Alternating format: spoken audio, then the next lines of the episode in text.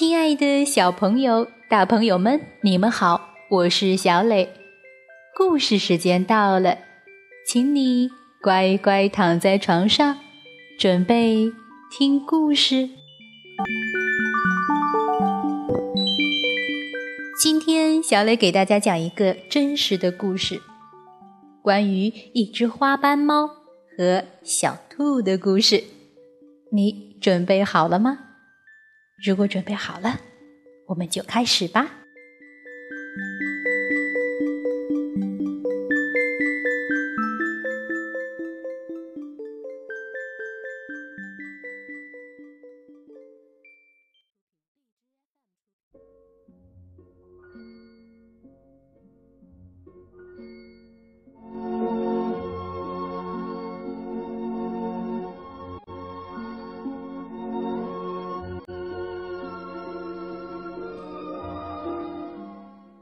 棉花糖兔子，美国克莱尔特雷纽伯瑞著绘，马爱农译。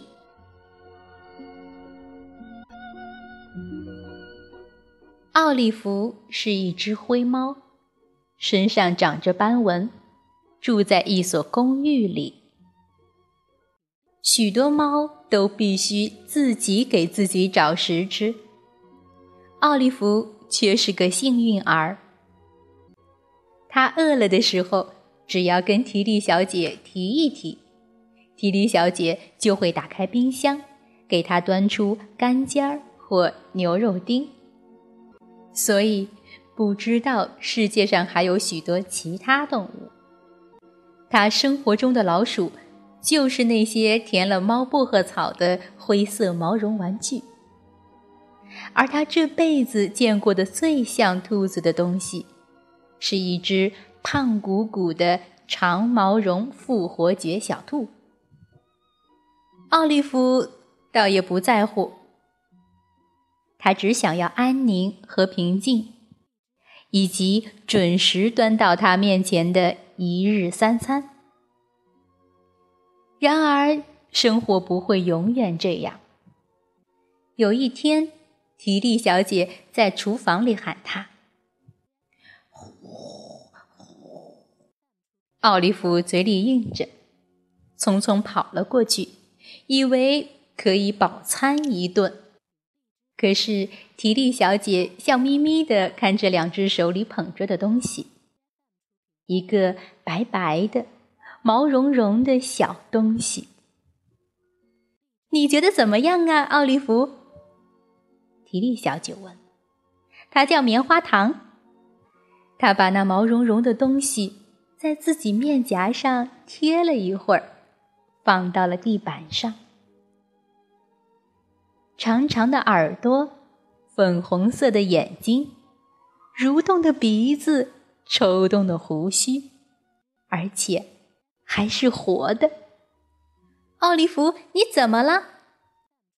提莉小姐。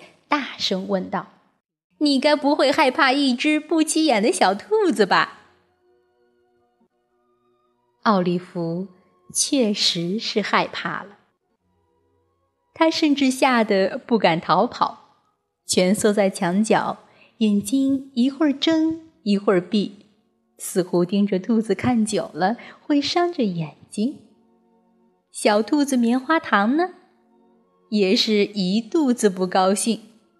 他只想回到自己家里，跟暖乎乎、毛茸茸的亲爱的妈妈在一起。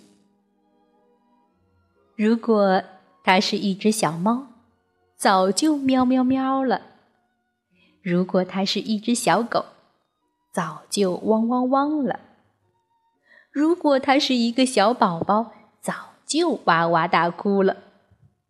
然而，它是一只兔子。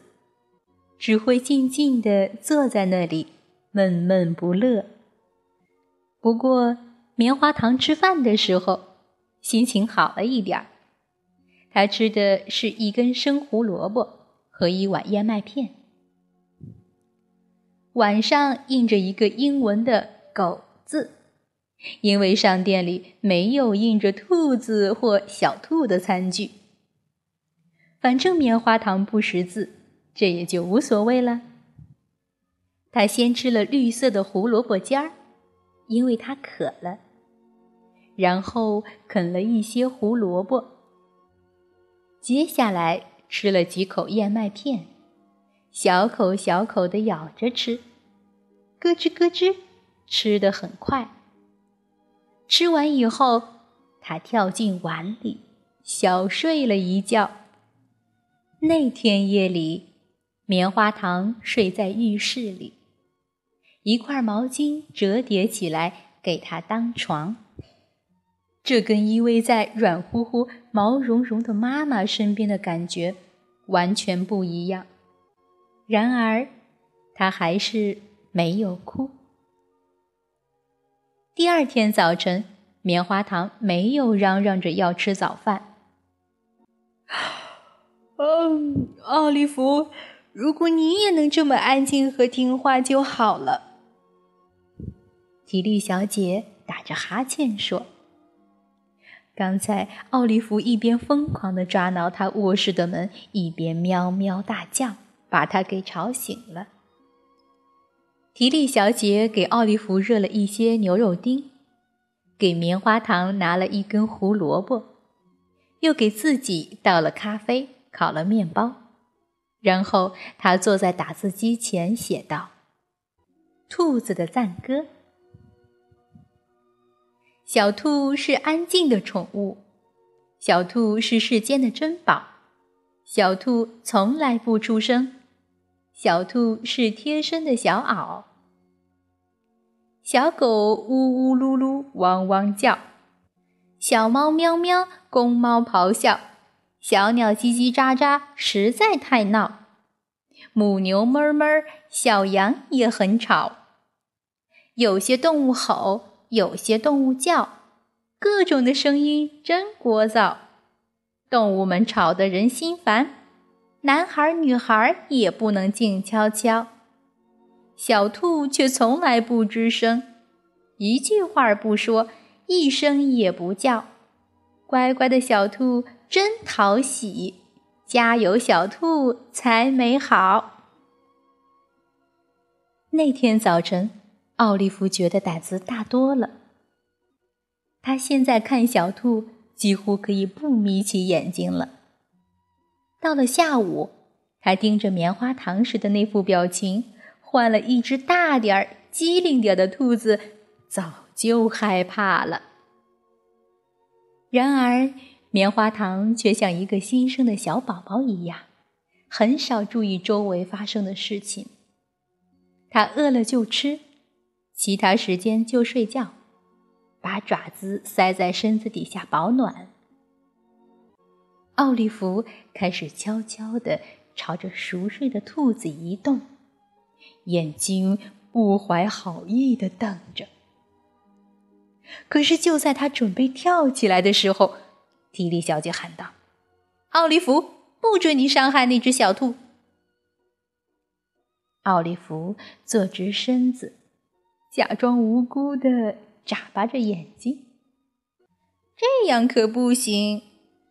提利小姐难过的对自己说：“猫总是捕捉兔子的，这一点恐怕不会改变。”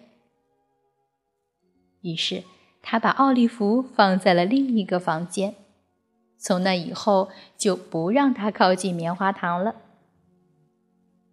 很快。棉花糖就在公寓里逛来逛去了，闻闻这个，嗅嗅那个，然后尝尝它们的味道。他觉得几乎每样东西的味道都不错。他啃毯子，在一个地方使劲儿的啃，啃秃了一小片，再往前挪。他用两条后腿站着。把书架上的书一本本的抽出来，他摇椅子，摇桌子腿。每当提利小姐稍微坐下一会儿，他就乐呵呵的跳过来给她解鞋带。它真是一只忙忙碌碌的小兔。提利小姐惊讶的发现，除了胡萝卜，它还啃许多许多东西呢。于是，提利小姐又在打字机上写了一首诗，名叫《给爱兔者的严肃警告》。小兔从早到晚啃东西，从不知道这样不可以。它啃手套、围巾和拖把，只有蹦跳时才停下。它啃窗帘、灯绳和鞋子，要打瞌睡时才停止。垫子、地毯和绸缎花，一口咬住，使劲儿拉。胶鞋盒子、书本和绳头。小兔什么都要啃一口。一天下午，提莉小姐回来的时间比平常晚。奥利弗打了个瞌睡醒来，见面前没有摆着吃的，便快步走到另一个房间门前，叫道：“呼呼！”没有人回答，但他听见隔壁房间传来一些奇怪的声音。小小的、稀稀疏疏的声音。他立刻睁圆了眼睛，两只耳朵腾的朝前竖起。这些声音是棉花糖的小脚发出来的。棉花糖正在房间里跳来跳去呢。棉花糖发现了提利小姐那个旧的长毛绒复活节小兔。把它的胡须全都啃了个遍。此刻，他为自己活着而欣喜若狂，在房间里戏耍玩闹，别提多开心了。奥利弗竖起耳朵听，使劲儿用鼻子嗅着，眼睛越睁越大，越睁越大，呼噜呼噜。他又叫道：“不耐烦地挠着门，见没有用，他便用两条后腿站起来，拍打着球形的门把手。最后，他举起两只前爪，放在门把手的两边，往这边扭扭，往那边转转。终于，随着咔嗒一声轻响，门一下子开了。奥利弗。放轻脚步，走进了隔壁的房间。没错，兔子在那儿呢，跳啊蹦啊，好像它在世界上什么烦恼也没有。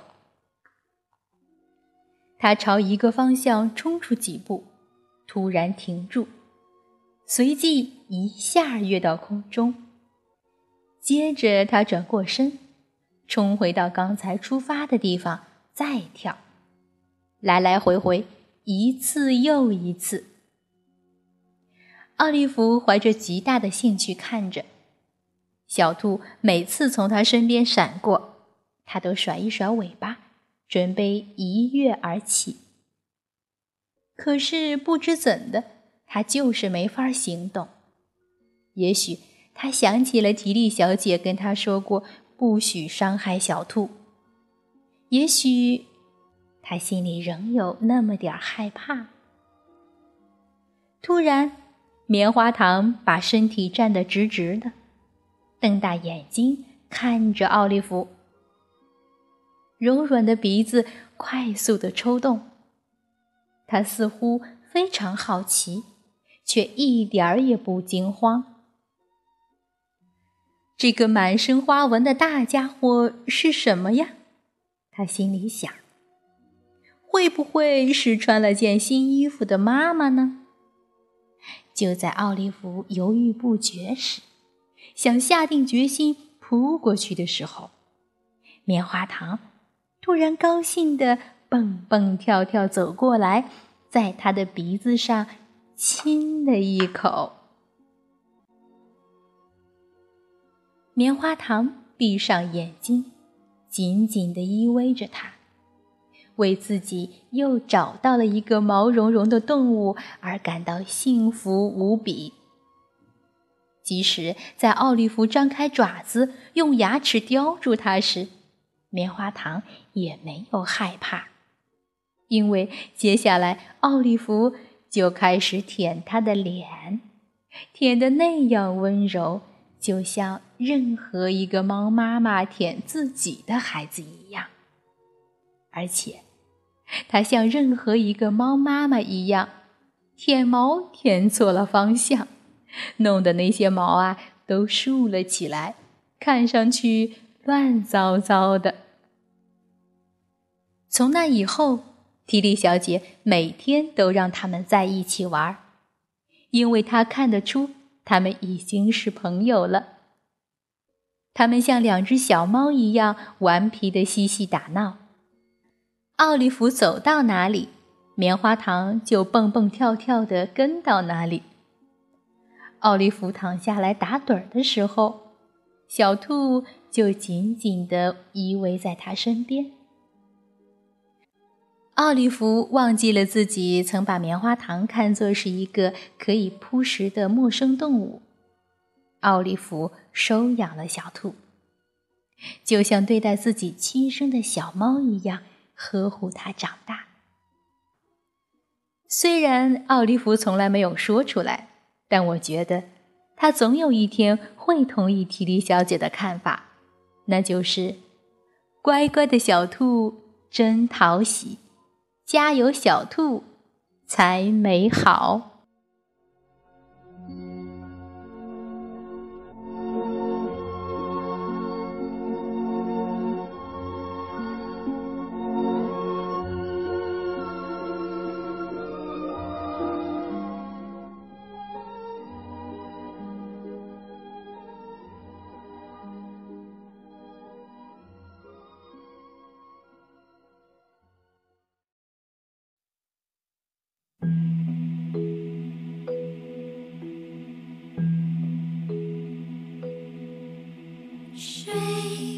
宝贝，今天的故事就到这儿，请你闭上小眼睛，做一个甜甜的美梦吧，晚安。轻轻摇着你